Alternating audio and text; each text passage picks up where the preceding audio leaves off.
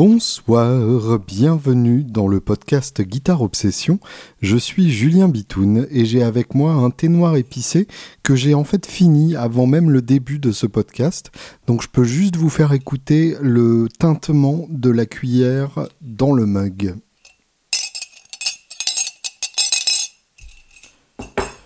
Bonne année et surtout la santé Bon, au-delà euh, du côté obligatoire et faussement enthousiaste de cette déclaration, ne soyons pas cyniques.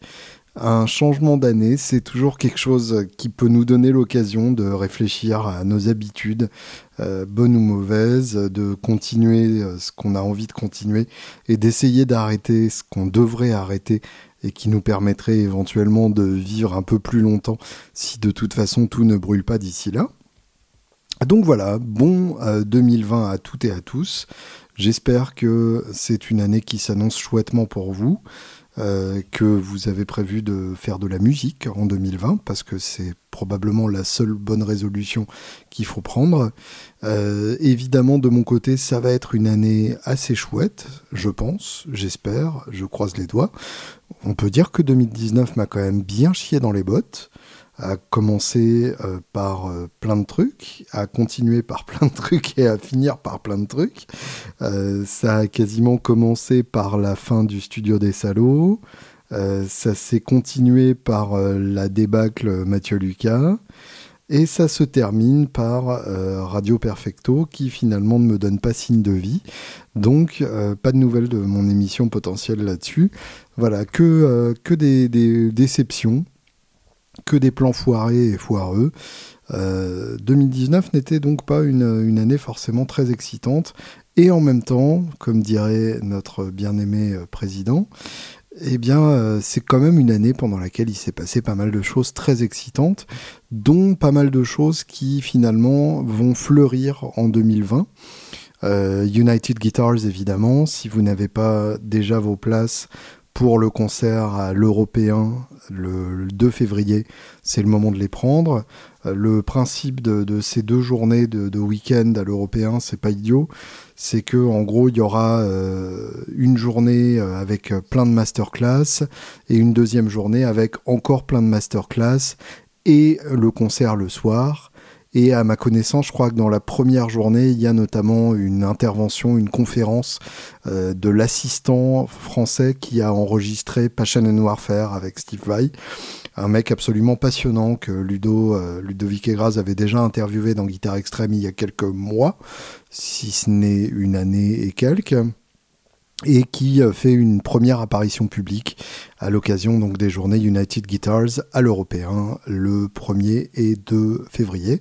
Et évidemment donc à ne rater sous aucun prétexte le concert du 2 février le soir où il y aura quasiment tout le cast de l'album euh, pour ceux donc qui ont aimé l'album, c'est l'occasion de tout entendre en live. Et pour ceux qui n'ont pas aimé l'album, c'est l'occasion de lui donner une seconde chance et de venir voir plein de mecs de plus de 35 ans se masturber en public. Ce qui est toujours une, expérience euh, sympathique et à laquelle on a, envie d'aller. Euh, autre, euh, évidemment, bouleversement de, de 2019 dont l'effet se fait sentir jusqu'en 2020, c'est bien sûr les Angels, mon groupe de cœur et d'amour, dont l'album sortira le 6 mars, Big White Moon. Il y aura des concerts avant, il y aura des concerts après, il va se passer pas mal de choses dans tous les sens. Donc restez à l'affût là-dessus parce que euh, bah, c'est un groupe qui vaut vraiment le coup d'être vu en concert. Et, euh, et puis ce sera l'occasion d'écouter aussi mon nouveau euh, Celt, le Silver Moon, dont je vais sans doute vous parler dans cet épisode et qui est un, ampli particulièrement sexy. Et puis il y a d'autres belles choses qui s'annoncent dans, ma vie. Euh, une belle chose euh, absolument personnelle dont je vous parlerai peut-être euh, à l'occasion, et une belle chose absolument professionnelle, mais un peu personnelle aussi, puisque c'est quelqu'un que j'aime beaucoup, avec qui on est en train de monter un projet plutôt excitant qui s'appellera Pédale à la française, ce qui vous donne probablement déjà une idée de la personne avec qui ça va se faire. Et puis, euh, oui, si vous entendez quelqu'un siffler derrière, c'est qu'il y a des gens qui travaillent sur un échafaudage juste devant la fenêtre. Je ne peux donc plus me masturber avec les volets euh, ouverts. Euh, et donc, oui, ça fait déjà deux fois que je parle de masturbation en cinq minutes. N'y voyez pas de, de, sens freudien particulier. C'est juste que voilà, c'est un mot que j'aime bien et, qui je trouve euh, roule assez naturellement sur la langue.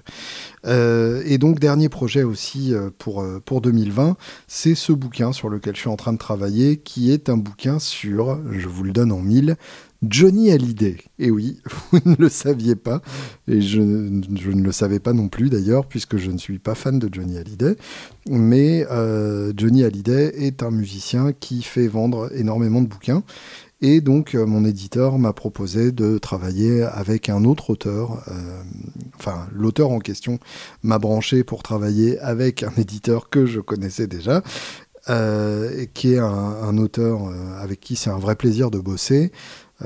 qui est notamment journaliste au Monde, et donc on est en train de, compiler des interviews de, des guitaristes de Johnny. En fait, l'angle, c'est tout simplement Johnny par ses guitaristes, et franchement, c'est quand même un gros plaisir, puisque euh, bah, les guitaristes qui ont accompagné Hallyday sont à peu près euh, tout ce que la France compte d'excellents guitaristes euh, de session et, et, de variété et même de rock, puisqu'il y a eu notamment Nono pour le plus connu. Et pour moi, c'est l'occasion donc de creuser ces pistes-là, de rencontrer des gens que j'avais pas encore rencontrés, notamment Hugo Ripoll, qui l'a accompagné dans, la deuxième moitié des années 80, que j'ai rencontré en début de semaine et qui était vraiment une rencontre euh, vraiment touchante et, un mec euh, super. Donc euh, rencontrer et faire parler des gens comme ça, ça me plaît vraiment. Et puis pour la petite histoire, oui d'ailleurs, Hugo Ripoll a uniquement accepté de me parler parce que je suis affilié à Guitar Village et que c'est son magasin de prédilection. Donc c'est un peu euh, c'est un peu chouette de se dire que le mec son critère c'est ça quoi, ça me plaît. Euh, ça a été l'occasion de reparler à Freddy Coella, qui est un mec que, j'admire énormément. ce sera l'occasion de reparler à, à, Eric Sovia, à Philippe Almosnino, enfin que, des gens que j'admire profondément et, dont le jeu m'excite beaucoup. Donc, donc voilà, un bouquin forcément euh, qui s'adresse uniquement aux guitaristes, c'est plus pour les fans de, de Hallyday, mais en même temps, euh, je n'oublie pas les guitaristes et il y aura de quoi manger. Si jamais on vous l'offre à Noël et euh, que vous n'êtes pas fan d'Hallyday, normalement vous devriez quand même y trouver votre compte. Donc voilà, ça, ça sortira probablement à la rentrée et ce sera juste à temps pour les petits souliers de fin 2020. Fin 2020, euh, on n'y est pas déjà, mais en tout cas, on est à la fin de euh, la décennie 2010. Alors oui, je vous entends déjà d'ici euh, pinailler dans les commentaires. Oui, euh, parce que la décennie 2010 en vérité se termine en 2021 et pas en 2020, de la même manière que le nouveau millénaire c'était en 2001 et pas en 2000, et tout ci, tout ça. Oui, oui, certes, euh, si on aime sentir l'odeur de ses propres paix, eh bien, on peut se gargariser de savoir quand la décennie change symboliquement, en vrai, c'est plus le même chiffre euh, en troisième position et euh, ça fait quand même une certaine différence. Et puis c'est quand même l'occasion de se faire une petite rétrospective un peu sympa, euh, notamment du matos qui est sorti pendant cette décennie et des albums importants qui sont sortis pendant cette décennie. Euh, il y a sûrement des raisons euh, de faire la gueule. Il y en a toujours, vous inquiétez pas, c'est euh, par définition le plus facile. Mais il y a aussi des raisons de se réjouir, et ça c'est quand même plutôt sympa. Avant ça, je voulais parler un peu d'une question que vous me posez souvent, de l'amplification à la maison. Alors déjà, on, y reviendra, mais effectivement, beaucoup d'entre vous et d'entre nous sont des guitaristes de salon. comme, le, comme le dit Pierre Journel, qui est l'auteur de cette, expression, et qui justement sort de son salon en ce moment même pour, pour aller jouer avec, un groupe dans un local de répète, et, et se trouve justement confronté à cette dure réalité de répéter avec un vrai groupe dans des conditions qui ne sont pas du tout les mêmes que en face de l'ampli sur son canapé. Et du coup, euh, les bonnes solutions d'amplification à la maison, eh bien, c'est très simple, il n'y en a pas. Voilà, c'est fait, on passe à autre chose. Non, en, vérité, je vous le dis, je vous le dis. Euh, personnellement, à la maison, je ne joue jamais branché. C'est aussi simple que ça. Euh, je n'ai pas d'ampli à la maison, pour ainsi dire. Il m'est arrivé d'en avoir qui traînait, mais que je n'allumais jamais. Donc, je, je n'ai pas d'ampli idéal pour la maison puisque je n'ai pas d'ampli à la maison tout court. En gros, soit je veux bosser purement un plan euh, et dans ce cas-là, je prends une des électriques à vide, peut-être euh, la, casino parce qu'elle a quand même une certaine résonance à vide, soit je veux chanter une chanson et dans ce cas-là, je prends une des trois acoustiques qui est dans le salon. Et euh, bah, c'est aussi simple que ça. Euh, c'est-à-dire que l'acoustique, c'est bien parce qu'on peut s'entendre à vide et c'est déjà amplifié. Euh, pas besoin d'avoir une solution de, substitution. Alors récemment, j'ai fait l'acquisition d'un piano électrique au Fender, enfin pas Fender, Rhodes tout court, donc la, deuxième époque des Rhodes. Et là, pour le coup, il faut un ampli, puisque à vide, ça ne fait aucun son. donc là, pour le coup, j'ai ressorti mon, mon Blackstar Fly 3 qui est, à mon humble avis, euh, ce qui se fait de mieux dans, la toute petite amplification de maison.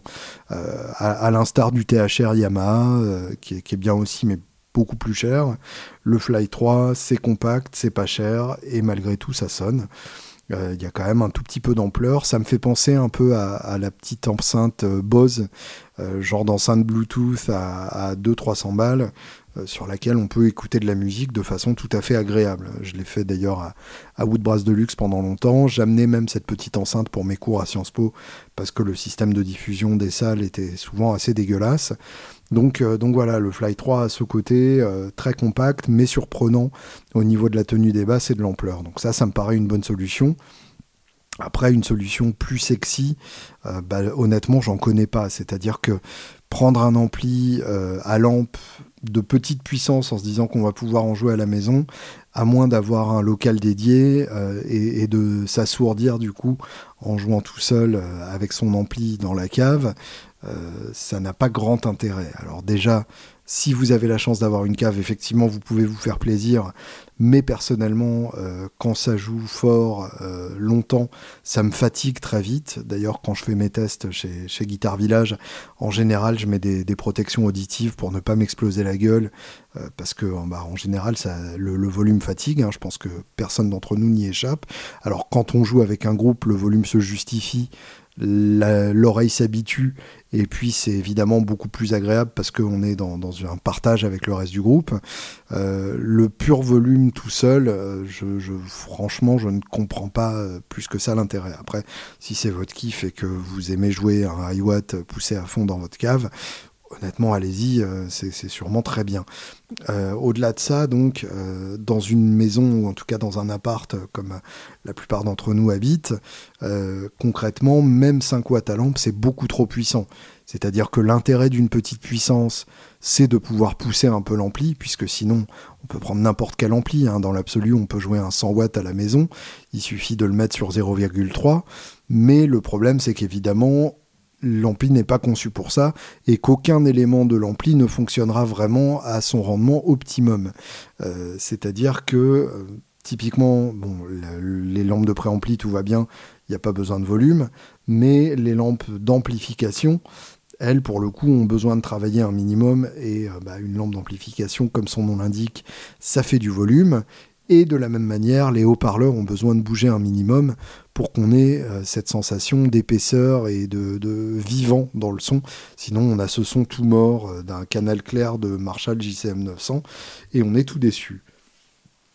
Par rapport à ça, même un 5 watts, c'est beaucoup trop puissant pour une utilisation en, appart classique, euh, puisque si on veut en profiter, il faut le pousser un peu jusqu'au crunch ou en tout cas jusqu'au clean un peu vivant, et même sur un champ, on est, on est déjà trop fort en vérité. à ma connaissance, il y a un ampli, le, le Blackstar HT1, qui est un 1 watt conçu pour la maison. Donc ça, pour le coup, en termes de puissance, je comprends. Et 1 watt, on peut effectivement le faire légèrement cruncher. Le truc, c'est que le voicing de, cet ampli est plutôt typé métal, donc c'est pas franchement adapté euh, à, mon jeu. Et puis, comme je vous le disais, de toute façon, je ne cherche pas d'ampli pour la maison. Il y a, bien le petit Zeppelin Amp aussi, le, Percolator, euh, mais ça, pour le coup, euh, c'est déjà assez puissant, même si c'est un seul watt. Euh, on peut le faire cruncher à la maison, mais faut avoir des voisins compréhensifs, disons. Ce serait, ce serait peut-être la moins pire des solutions si on veut un, beau son crunch à la maison. Après, bah, il y a les solutions type casque, c'est-à-dire bah, les plugins ou les simulateurs type AxeFX, Kemper, Helix, mes couilles sur la table. Euh, oui, c'est le nouveau modèle de Helix euh, qui, a, beaucoup moins marché. Euh, et donc, ces solutions-là, bah, c'est des super solutions. Moi, je m'en sers pour enregistrer des, démos. Ou même des, parties définitives. Typiquement, là, dimanche, je fais deux conférences au Grand Palais sur A Night at the Opera de Queen, et je voulais faire entendre les harmonies de la fin de Lazing on a Sunday Afternoon, qui est un solo sublime de, de Brian May. J'ai donc réenregistré les, trois parties euh, avec, euh, avec un ampli embarqué de ma euh, Apollo Twin Universal Audio. Et du coup, j'ai pas eu besoin d'un préampli externe, j'ai pas eu besoin de sortir euh, un ampli, un micro, de le placer et de faire chier tout le monde le, dimanche à 15h euh, alors que mon gamin jouait dans la pièce d'à côté. Euh, et du coup, bah, j'ai pu enregistrer tranquille mes parties au casque et ça n'a dérangé personne. Ou éventuellement, on peut sortir sur des enceintes Wi-Fi ou des enceintes de studio, ça, ça marche aussi. Mais en tout cas, voilà, ce sont des, solutions qui sont parfaitement adaptées au travail à la maison. C'est évidemment moins sexy et surtout, euh, ça soulève un problème qui, moi, a tendance à me, bloquer, c'est que ça n'est pas simple. C'est-à-dire que pour me servir des amplis de la Apollo Twin, il faut brancher la Apollo Twin, sortir le laptop, enfin l'ordinateur portable, l'allumer, lancer Pro Tools, se souvenir d'où on a mis la iLock, Enfin, peut-être pas lancer Pro Tools d'ailleurs pour l'Universal Audio, il suffit de lancer le, logiciel console de Universal Audio. Mais en tout cas, euh, faut déjà, euh, il y, a, déjà pas mal d'étapes avant d'arriver à avoir du son qui sort. Et moi, c'est ça que j'aime bien avec le, Flight 3 de Blackstar, c'est que on l'allume et il y a du son direct. Et euh, bah, vu que c'est une technologie qui n'est pas fragile comme les lampes, on peut le laisser allumer toute la journée, ça craint, ça craint pas grand chose, et vu le prix de toute façon, c'est du jetable, et quand ça meurt, ça meurt. Je sais que c'est pas très développement durable de lapin, mais euh, c'est euh, la meilleure solution pour avoir envie de jouer. Euh, le, Rhodes en l'occurrence, s'il faut que j'attende, parce qu'au début je l'avais mis sur un champ, s'il faut que j'attende que ça chauffe à chaque fois, en fait je joue beaucoup moins. Là je peux passer devant, mettre trois accords sur le chemin de la vaisselle, et après ma vaisselle remettre quatre autres accords, et je serai heureux comme ça. Pour la gratte, j'ai tendance à penser que c'est la même logique si vous voulez vous amplifier à la maison. Si c'est compliqué et qu'il y a plus de deux trucs à allumer et plus de deux trucs à brancher, vous ne le ferez pas et euh, c'est pas la peine et il vaut mieux penser à un système un peu plus streamliné, comme dirait l'autre. Oui, streamliné, parfaitement. Et tout ça nous amène donc à la question de pourquoi donc jouer à la maison? Eh ben parce que jouer hors dehors de la maison, c'est extrêmement compliqué. Euh, j'y ai pensé en voyant euh, l'audition de, Pierre aujourd'hui. Euh, donc Pierre, pour ceux qui n'ont pas suivi sur la chaîne Guitare, Pierre Journal est en train d'auditionner pour un groupe de reprises, je crois. Et, ce film en train d'auditionner. Et je crois que c'était mardi soir qu'il était dans, une ou lundi soir d'ailleurs, on s'en fout, qu'il était dans une déprime noire que, j'ai senti euh, à demi-mot euh, dans son poste, où en gros euh, il a tout chié, il n'avait pas assez bossé, la répète s'est hyper mal passée, ils se sont moqués de lui et ils lui ont donné des coups de pied et, il est parti en, pleurant. Alors j'exagère, mais à peine en fait, pour ceux d'entre vous qui ont connu une mauvaise répète ou encore pire, un mauvais concert, euh, vous savez à quel point c'est violent comme, euh, comme processus et à quel point c'est un ressenti qui donne envie de mourir et d'arrêter la guitare définitivement et de ne plus jamais toucher euh, d'un instrument qui ressemble à ça. je la dernière fois que je l'ai vraiment ressenti, c'était le premier jour d'enregistrement de, de l'album des Angels. Big White Moon, c'était à l'été dernier, et c'était ce moment de découragement ultime où on enregistrait et, en plus c'était bien. Mais euh, j'étais pas complètement satisfait. Et puis en fait euh, j'avais l'impression d'avoir tout chié que ma voix n'était pas du tout celle que je voulais. Parce que euh, bah, avec la fatigue évidemment ma voix se, se transforme hein, vous l'entendez elle n'est plus la, même la, même rondeur de miel qu'avant l'arrivée de mon cher bébé. Euh, et là, évidemment, euh, l'âge et la fatigue euh, rajoutent un peu de gravier dans ce miel. Et le miel au gravier, bah, c'est pas forcément du goût de tout le monde. Et en tout cas, pour chanter, faut l'accepter. Faut accepter qu'on qu'on fait plus les mêmes notes de la même manière. Et à la gratte, bah, j'avais juste l'impression de pas du tout avoir le son que je voulais. Et donc, je suis rentré en me disant, mais au fond, pourquoi je me fais chier?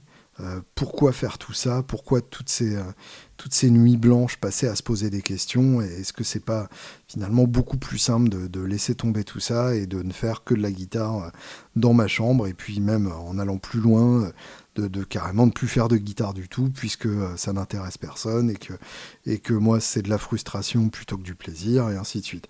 Donc je connais ce genre de moments et ils ne sont finalement pas si rares que ça quand on joue euh, souvent en concert ou quand on enregistre souvent en studio, et même en répète. Euh, en répète, il y a des fois où il n'y a pas du tout le son, ou euh, selon le matos qu'on a sur scène, enfin dans le local, on est plus ou moins pas aidé. J'ai des expériences à la Luna Rossa où vraiment bah, j'aurais préféré avoir euh, mon ampli, mais l'ampli sur place c'était vraiment une, sombre bouse. Et du coup, euh, je me retrouvais bah, à pas être content du tout du son qui sortait, ou on a ramené cette pédale et finalement euh, ça marche pas du tout dans ce contexte-là. On a ramené cette guitare et avec l'acoustique de la salle ça marche pas, et donc on, on passe la soirée à se battre tout simplement contre son matos. Et et contre son envie de, jeter la gratte par terre et de se barrer en courant et de s'enfuir à tout jamais et de ne jamais ressortir. Parce que voilà, c'est un processus qui est compliqué. Euh, de, alors, reprenons au début, c'est un processus qui est compliqué de jouer avec d'autres gens. Pour plusieurs raisons. C'est compliqué de trouver les gens qui sont suffisamment disponibles pour jouer avec vous. C'est compliqué de se rendre soi-même disponible. C'est compliqué de trouver des gens avec qui ça marche musicalement. C'est pour ça que je bénis euh, mes, groupes successifs avec qui j'ai toujours trouvé euh, un, terrain commun euh, excitant et qui me convenait artistiquement. Il faut trouver des gens qui ont les mêmes objectifs que vous. Typiquement, si vous voulez juste un groupe pour vous éclater le week-end et que les autres du groupe euh, recherchent à faire des cachets d'intermittence pour avoir leur statut à la fin de l'année, eh bien, euh, il va falloir leur faire comprendre gentiment que ce n'est pas avec vous qu'ils trouveront ça. Et inversement, si vous avez une ambition euh, colossale et que vous avez l'impression que vos chansons peuvent être des tubes, mais que les autres membres du groupe traînent la patte pour faire trois répètes, bah vous allez très vite être frustré et vous allez très vite vous prendre la gueule. Donc ça, c'est avant même que le groupe n'existe. Il y a toujours le problème des disponibilités pour les répètes. Ça peut être une répète fixe par euh, semaine, ce qui est évidemment très prenant pour tout le monde, euh, ce qui est toujours le risque qu'il euh, y en ait un qui a le petit chié partout et qui peut pas venir, qu'il y en a un autre, il est retenu au boulot ce soir-là, et du coup il viendra avec deux heures de retard, et évidemment la répète est quasiment déjà finie à ce moment-là. Bref, euh, les raisons de, euh, de ne pas s'entendre euh, personnellement sont légion. Et en plus de ça, bah, il y a tout simplement l'entente personnelle, c'est-à-dire qu'il y a des gens avec qui on a envie de passer du temps à la pause de la répète, et il y a des gens qu'on n'a juste pas envie de voir et avec qui on n'a aucun atome crochu et, rien à se dire. Donc ça, c'est encore une, grosse différence aussi et euh, ça peut faire une ambiance dans une salle de répète euh, radicalement différente. Donc ça, c'est avant même d'avoir joué la première note. Ensuite, il y a euh, les, tempos internes. Il y a des gens qui sentent plus le, tempo vers l'avant, qui sentent plus le tempo vers l'arrière, qui jouent en avant du temps ou en arrière du temps. Et ça ne veut pas dire qu'ils jouent pas en place. Ça, c'est pas du tout la même chose. C'est-à-dire qu'il y a des gens qui sont euh, arythmiques et qui carrément n'arrivent pas à se placer sur une rythmique. Donc ça, c'est très emmerdant. Mais il y a aussi des gens qui n'ont juste pas le même tempo intérieur que vous. Euh, qui, euh, qui du coup auront tendance à vous retenir vers l'arrière quand vous courez vers l'avant ou inversement à vous pousser au cul quand vous, quand vous êtes tranquille posé vers l'arrière. Donc ça peut être intéressant, intéressant même euh, des fois. Euh, les, grands groupes sont, euh, sont construits de ce genre de tension. typiquement chez les Stones par exemple, on a Charlie Watts qui est en avant comme un chien fou, et qui est raide comme un piquet, alors que Keith Richards est confortablement assis à l'arrière. et, les exemples inverses, évidemment, sont beaucoup plus nombreux, où le gratteux est tout nerveux vers l'avant, et le batteur le retient vers l'arrière. Euh, par exemple, Angus Young, qui est, toujours un peu euh, en avant et nerveux, euh, par rapport à Phil Rudd, qui est tellement assis qu'il en est carrément allongé par terre. Donc, donc voilà, ce genre de tension peut être intéressante. Après, faut qu'elle soit compatible. C'est-à-dire qu'il y, a, y a des gens avec qui il n'est juste pas possible de bien jouer. Et euh, si vous ne vous trouvez pas rythmiquement, bah, ça peut donner des, situations extrêmement compliquées et euh, extrêmement douloureuses. Il y a le son de guitare, évidemment, euh, ça c'est un sujet sans fin. ce podcast entier est construit autour de ce sujet d'ailleurs. Et le, sujet du son de guitare en groupe, que ce soit en répète ou en live, eh bien c'est pas du tout le sujet du son de guitare dans l'absolu. C'est-à-dire que quand vous jouez un, même un peu fort à la maison, ou en essayant un ampli dans un magasin, eh bien, c'est pas du tout la même perspective que euh, lorsque vous vous branchez et qu'il y a un groupe autour. Alors, si c'est un trio, ce qui est souvent mon cas, vous avez un peu, plus, de place pour avoir un son assez riche, mais il faudra quand même faire bien attention à ce qui ressorte. Donc typiquement pas trop euh, creuser les médiums, sinon vous serez obligé de monter le volume pour compenser et ça va vite exploser la tronche de tout le monde.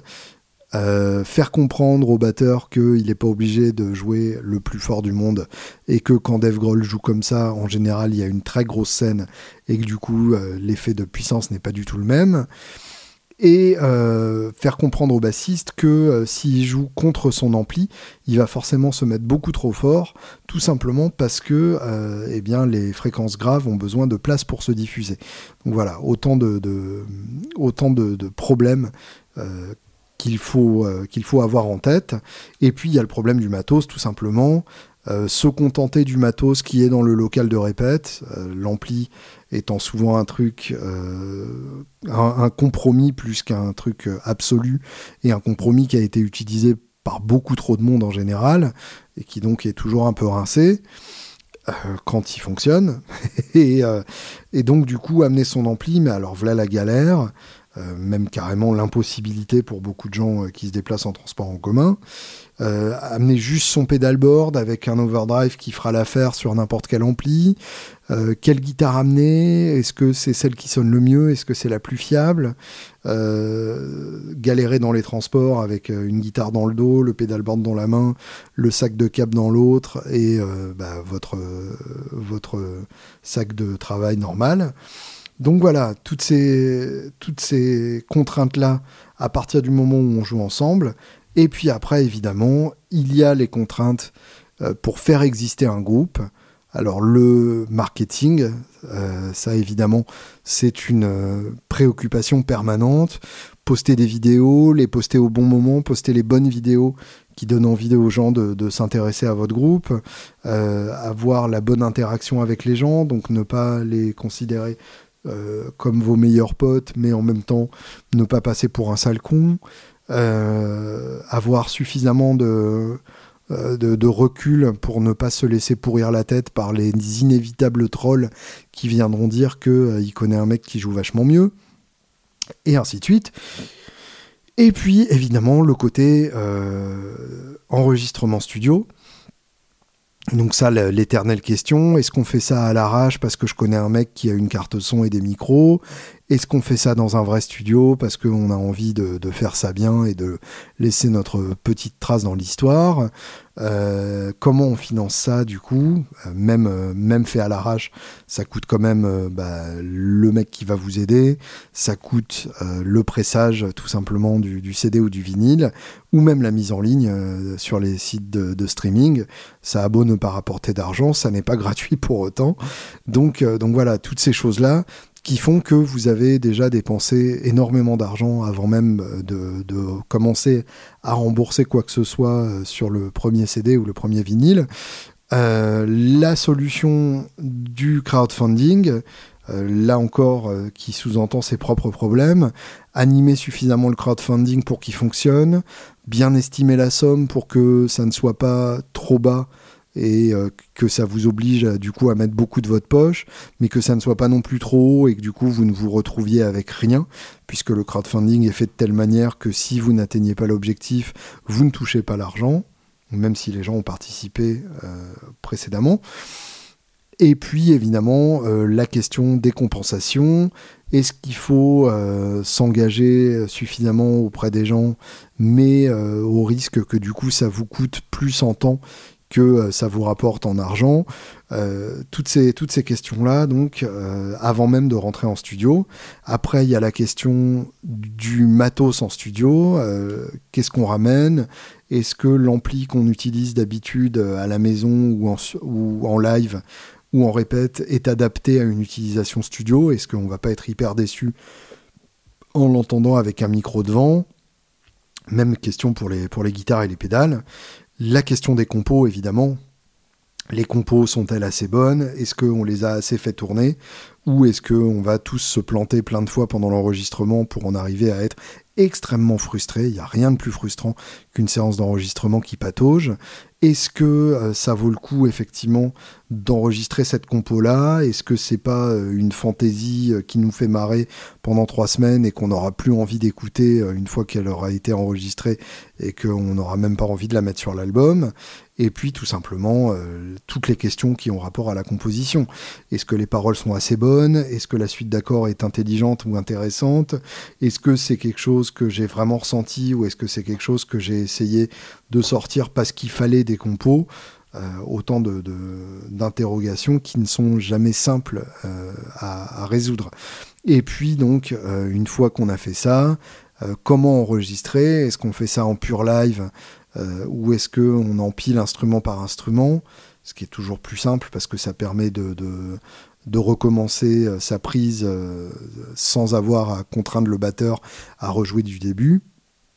Donc voilà, il y a, beaucoup, beaucoup de questions euh, une fois qu'on enregistre. Après, la question du mixage, de quelle manière on l'approche, est-ce que c'est quelqu'un d'autre qui va le faire, est-ce qu'on s'essaye à le faire, est-ce que du coup on a une vision assez précise de, la manière dont ça va être orchestré.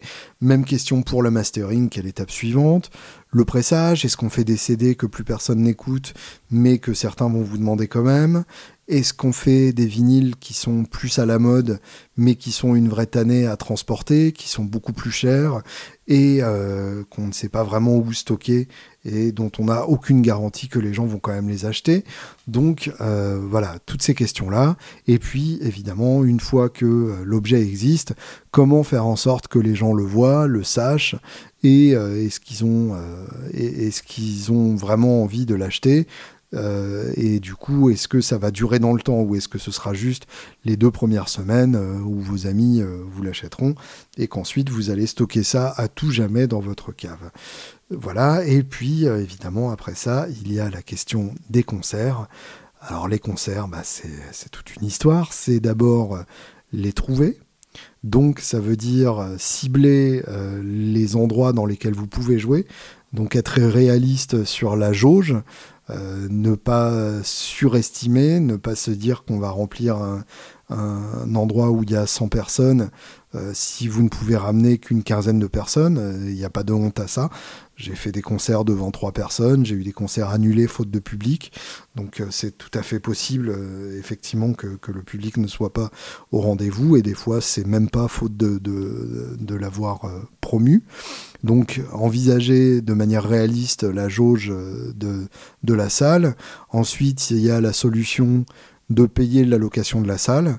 Dans ce cas-là, ça veut dire que, encore une fois, vous sortez de l'argent et vous espérez le retrouver à la sortie, si vous faites payer l'entrée, ou vous acceptez de vous asseoir dessus et vous espérez éventuellement vous repayer euh, par les ventes de vinyle et de CD, même si euh, c'est évidemment un, pari qui est hyper risqué.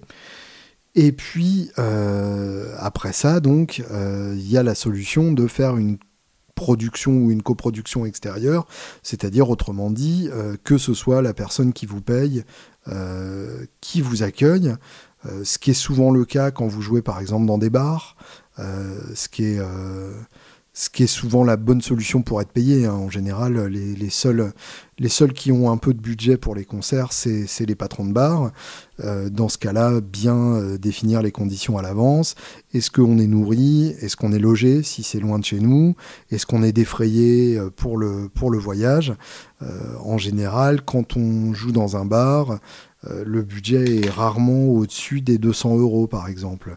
donc, 200 euros. Quand vous êtes trois comme les Angels, eh bien, ça sous-entend euh, que moi je ne me paye pas et que chacun des deux euh, touche à peu près 60 euh, ou 70 euros et que le reste est gardé pour les frais, donc bah, les frais qui sont toujours nombreux. Les frais, ça peut être le trajet en voiture, ça peut être la location d'un van si vous y allez euh, en van parce que c'est loin et que vous n'avez pas envie de défrayer pour deux voitures euh, des centaines de kilomètres et vous n'avez pas envie d'être euh, deux à conduire alors qu'il n'y a qu'un seul trajet à faire. Ça peut être la location de matos si par exemple il faut ramener une sono et que vous n'en avez pas, eh bien c'est quelque chose qui se loue. Pareil pour les lumières. Ça peut être faire venir un ingé son pour s'occuper de, votre son, tout simplement. Donc ça, c'est quelque chose qui se paye aussi. Ça peut être l'hébergement, puisque euh, on n'a pas toujours envie de dormir sur le canapé euh, des fans euh, qui, finalement sont emmerdés parce qu'ils ont quelqu'un d'autre sur leur canapé. Et, donc tout ça, ben, ça fait que en général, une date de concert, c'est souvent beaucoup de temps en amont pour le, démarchage, puisque euh, convaincre quelqu'un de vous donner une date, c'est toujours euh, un parcours du combattant. Il faut trouver le bon contact. Une fois que vous avez ce bon contact, faut que la personne veuille bien vous répondre.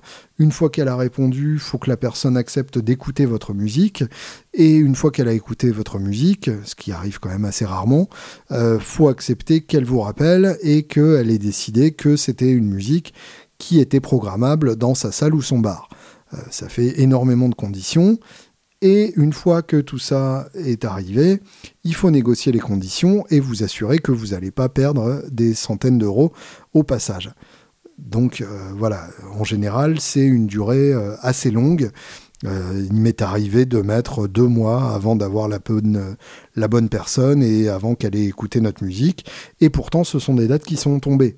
Donc ça veut dire que ça peut arriver qu'il faut juste persévérer comme un grand malade. Euh, et, une fois que tout ça est fait, il faut évidemment promouvoir la date, faire des posts sponsorisés sur Facebook de manière à ce que tout le monde soit au courant, faire éventuellement une petite vidéo de teasing, imprimer des affiches, les envoyer à la salle, espérer qu'ils les affichent effectivement et qu'ils ne les mettent pas euh, direct dans un coin obscur où ils les oublieront d'ici au concert vous assurez que euh, tout le monde est au courant, que par exemple l'organisateur ne vous a pas donné une date euh, qu'il a immédiatement oubliée ou qu'il a mal notée et que du coup il vous attendait le lendemain et que vous arrivez comme un con. Donc, euh, donc voilà, c'est rien n'est simple. Et finalement, en plus de ça, il y a le trajet, l'attente, le soundcheck, de nouveau l'attente, le plateau repas qui souvent n'est pas de la grande gastronomie, la première partie, enfin votre concert, ensuite démonter, ensuite tout mettre dans la voiture, aller à l'hôtel, tout euh, démonter, enfin tout transférer de la voiture à la chambre d'hôtel, puisqu'il y a suffisamment de groupes qui se sont fait piquer tout leur matos dans la voiture pour qu'on n'ait pas envie de tenter à son tour. Et puis euh, après ça, une fois que le lendemain est arrivé, tout remettre dans la voiture, refaire le trajet en voiture, arrivez au local de répète où vous déchargez votre matos. Si, comme les Angels, vous avez la chance d'avoir un local dans lequel vous laissez votre matos dormir, et ensuite rentrer chez soi et euh, retrouver tout ce qui n'a pas pu être fait entre-temps, puisque pendant que vous n'étiez pas là, eh bien, euh, la maison n'a pas été lavée, la vaisselle n'a pas été faite, et euh, il faut, il faut s'occuper de, tout ça en revenant.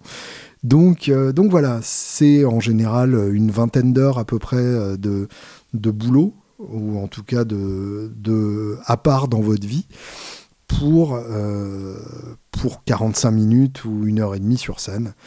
Et euh, bah, je vous le dis tout de go, c'est un deal que j'accepterai jusqu'au bout de ma capacité à jouer, jusqu'à ce que mes doigts soient tellement arthrosés que je ne pourrai plus faire un la mineur. Et euh, je vous encourage vivement à vous faire chier comme des rats morts euh, pour euh, ce qui est finalement la seule chose qui vaille le coup d'être vécue dans cette putain de vie.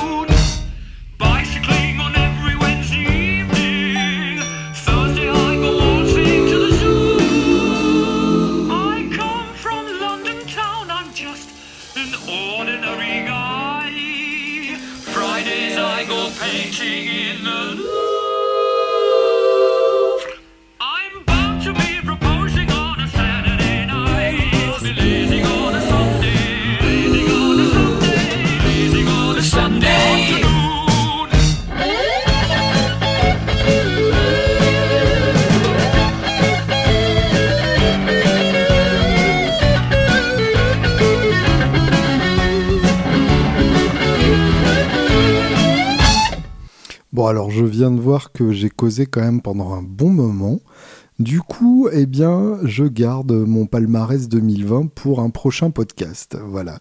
Comme ça, vous attendrez un peu. Et surtout, euh, bah, ce qui est pas idiot, c'est que vous me disiez un peu de, de, votre côté ce qui vous a marqué pendant cette décennie 2010 à 2020 en album et puis surtout en matos de guitare. Quelles sont les choses qui sont sorties pendant ces dix ans qui vous ont bouleversé?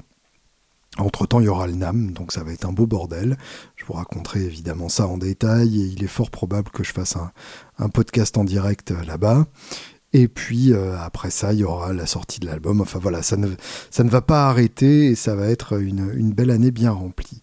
Je voulais finir sur un courrier euh, des lecteurs qui a, qui a peut-être deux ans, mais que j'ai retrouvé récemment et qui, qui m'a parlé. Et du coup, j'avais envie de, de répondre euh, en direct euh, dans ce podcast. Au NAM, il y a trois pédales Anasounds qui vont sortir. Je sais ce qu'elles sont, je n'ai pas le droit de le dire, mais elles vont être incroyables. Le mail donc en question.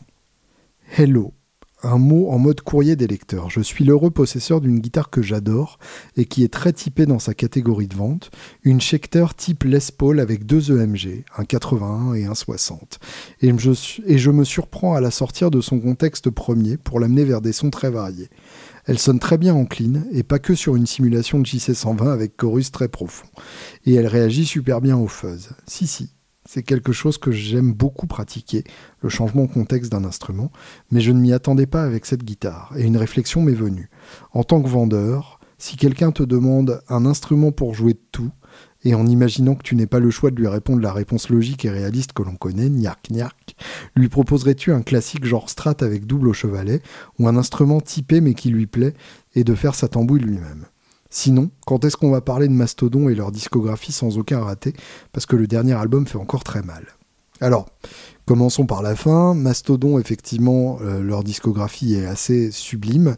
Euh, celui qui était sorti donc à l'époque du mail, c'était Emperor of Sand, qui est euh, carrément magnifique. Il y a eu un, EP qui est sorti juste après, qui est tout aussi beau, mais que j'ai pas autant pris le temps d'écouter. Et puis, bah, il y a le l'album que moi j'ai énormément écouté, qui est The Hunter.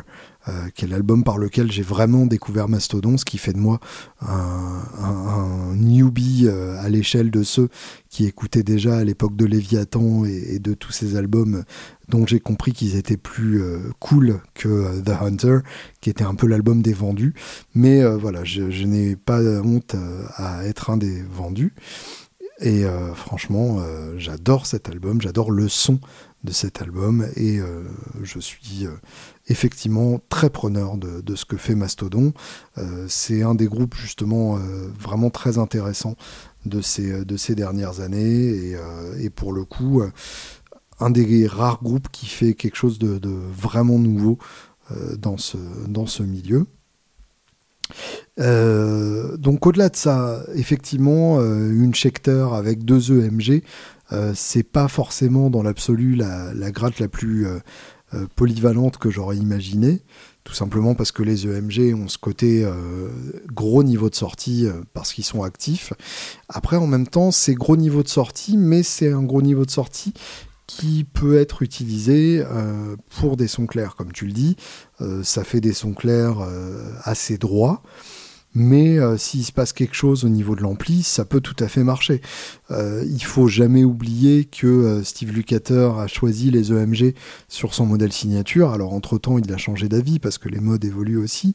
Mais euh, Steve Lukather a, a, joué sur des centaines d'albums avec des EMG et on ne peut pas dire qu'il ait un son raide, froid, tout ce qu'on associe avec EMG. Alors évidemment, on associe EMG euh, e à un son raide et froid, tout simplement parce que euh, c'est euh, le son Metallica et qu'il n'y a pas de meilleur ambassadeur de, des micros EMG que Metallica, au point qu'ils ont leur, leur modèle signature. Donc voilà, ça peut, ça peut du coup donner l'impression que c'est des micros qui ne sont bons que pour ça. Au contraire, ce sont plutôt des micros qui se prêteront à tout ce que vous leur donnerez et qui s'adapteront au reste du matos, euh, un peu comme euh, un peu comme du matos euh, transparent, on va dire. les EMG ont ce côté où ils n'imposent pas vraiment leur personnalité et où c'est le reste de votre chaîne qui va qui va déterminer la, personnalité.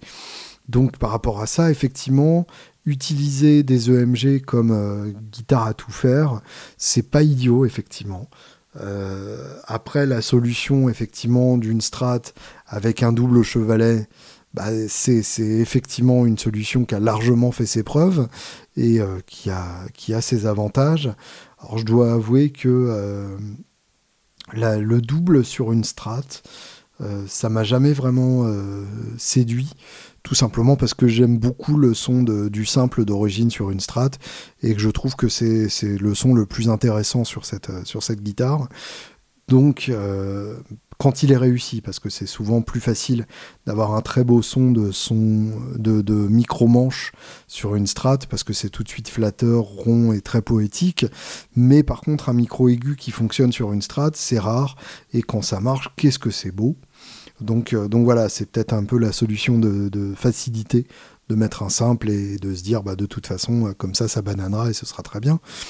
Et puis, euh, après, évidemment, la, Superstrat est un, modèle qui a fait ses preuves dans plein de contextes, mais qui n'est associé à aucun contexte précis, à part peut-être en, métal années 80.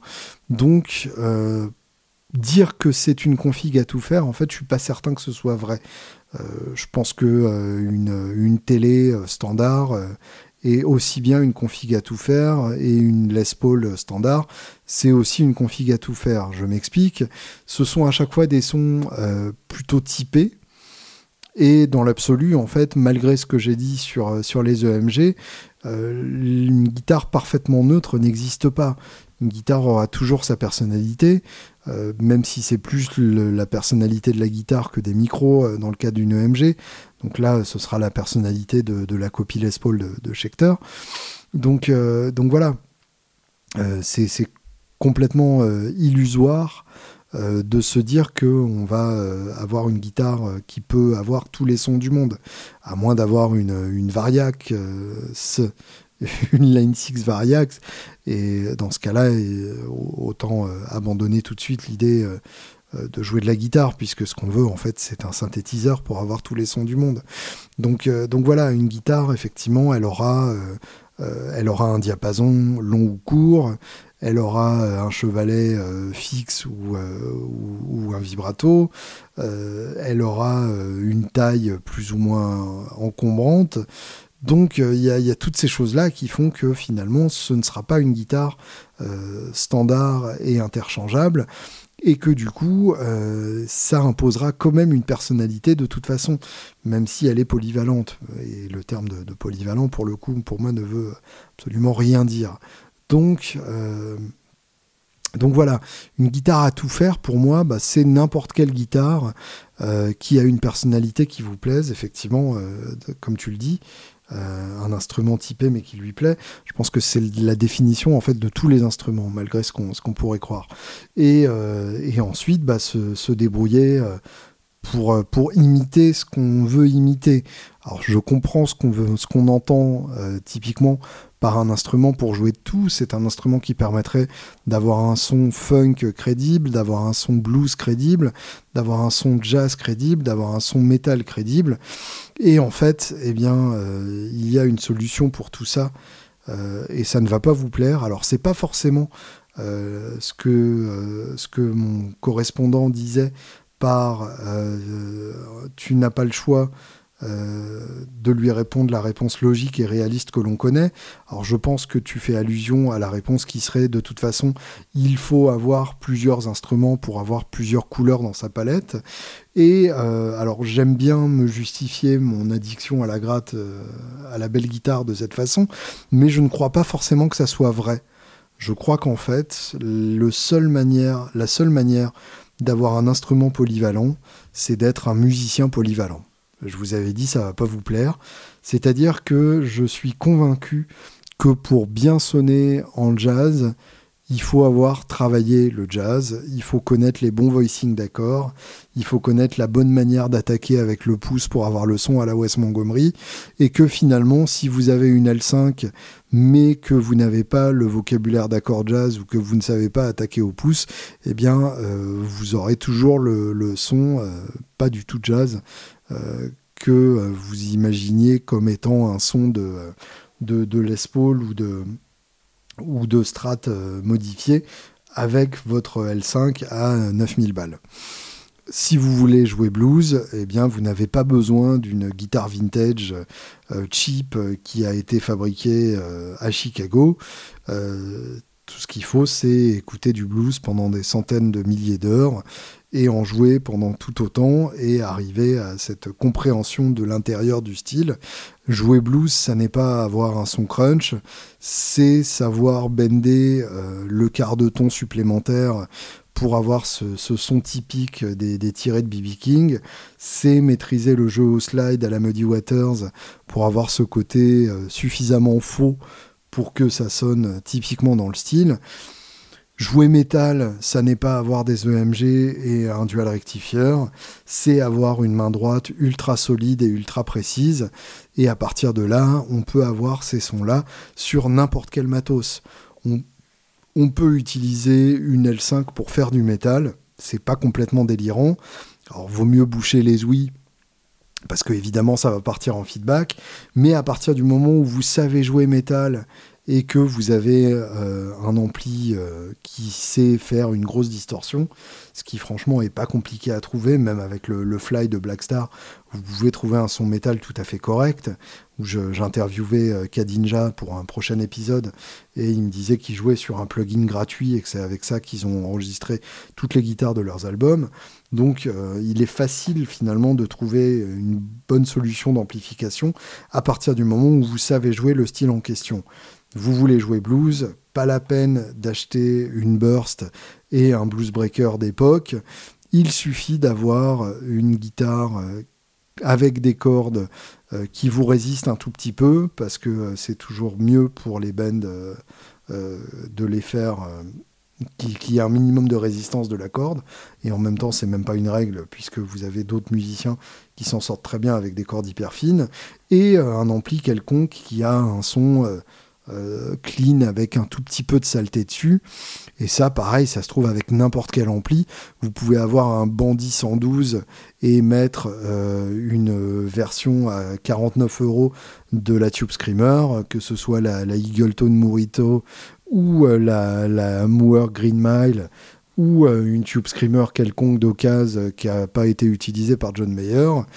Et vous aurez le, meilleur son blues de tous les temps parce que c'est bah voilà, comme ça qu'on obtient le son d'un style, c'est en étudiant le style, c'est en développant sa culture, c'est en prenant les heures qu'il faut pour en jouer, de préférence, et là j'en reviens à mon propos de première partie, de préférence en jouant avec d'autres et euh, bah, en, arriver à, à s'imprégner suffisamment du style pour que vous puissiez le faire sonner sur n'importe quelle guitare. Et puis une fois que vous en êtes là, eh bien vous choisissez la guitare de vos rêves pour son look. Bonne soirée à tous, je vous souhaite une excellente semaine et je vous donne rendez-vous de l'autre côté du Pacifique. Ou peut-être de l'Atlantique, hein, plutôt on va traverser dans ce sens-là, ça ira plus vite. Bisous à toutes.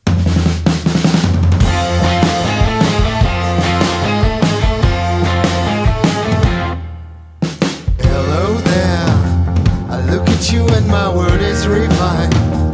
It's a better word now you've arrived.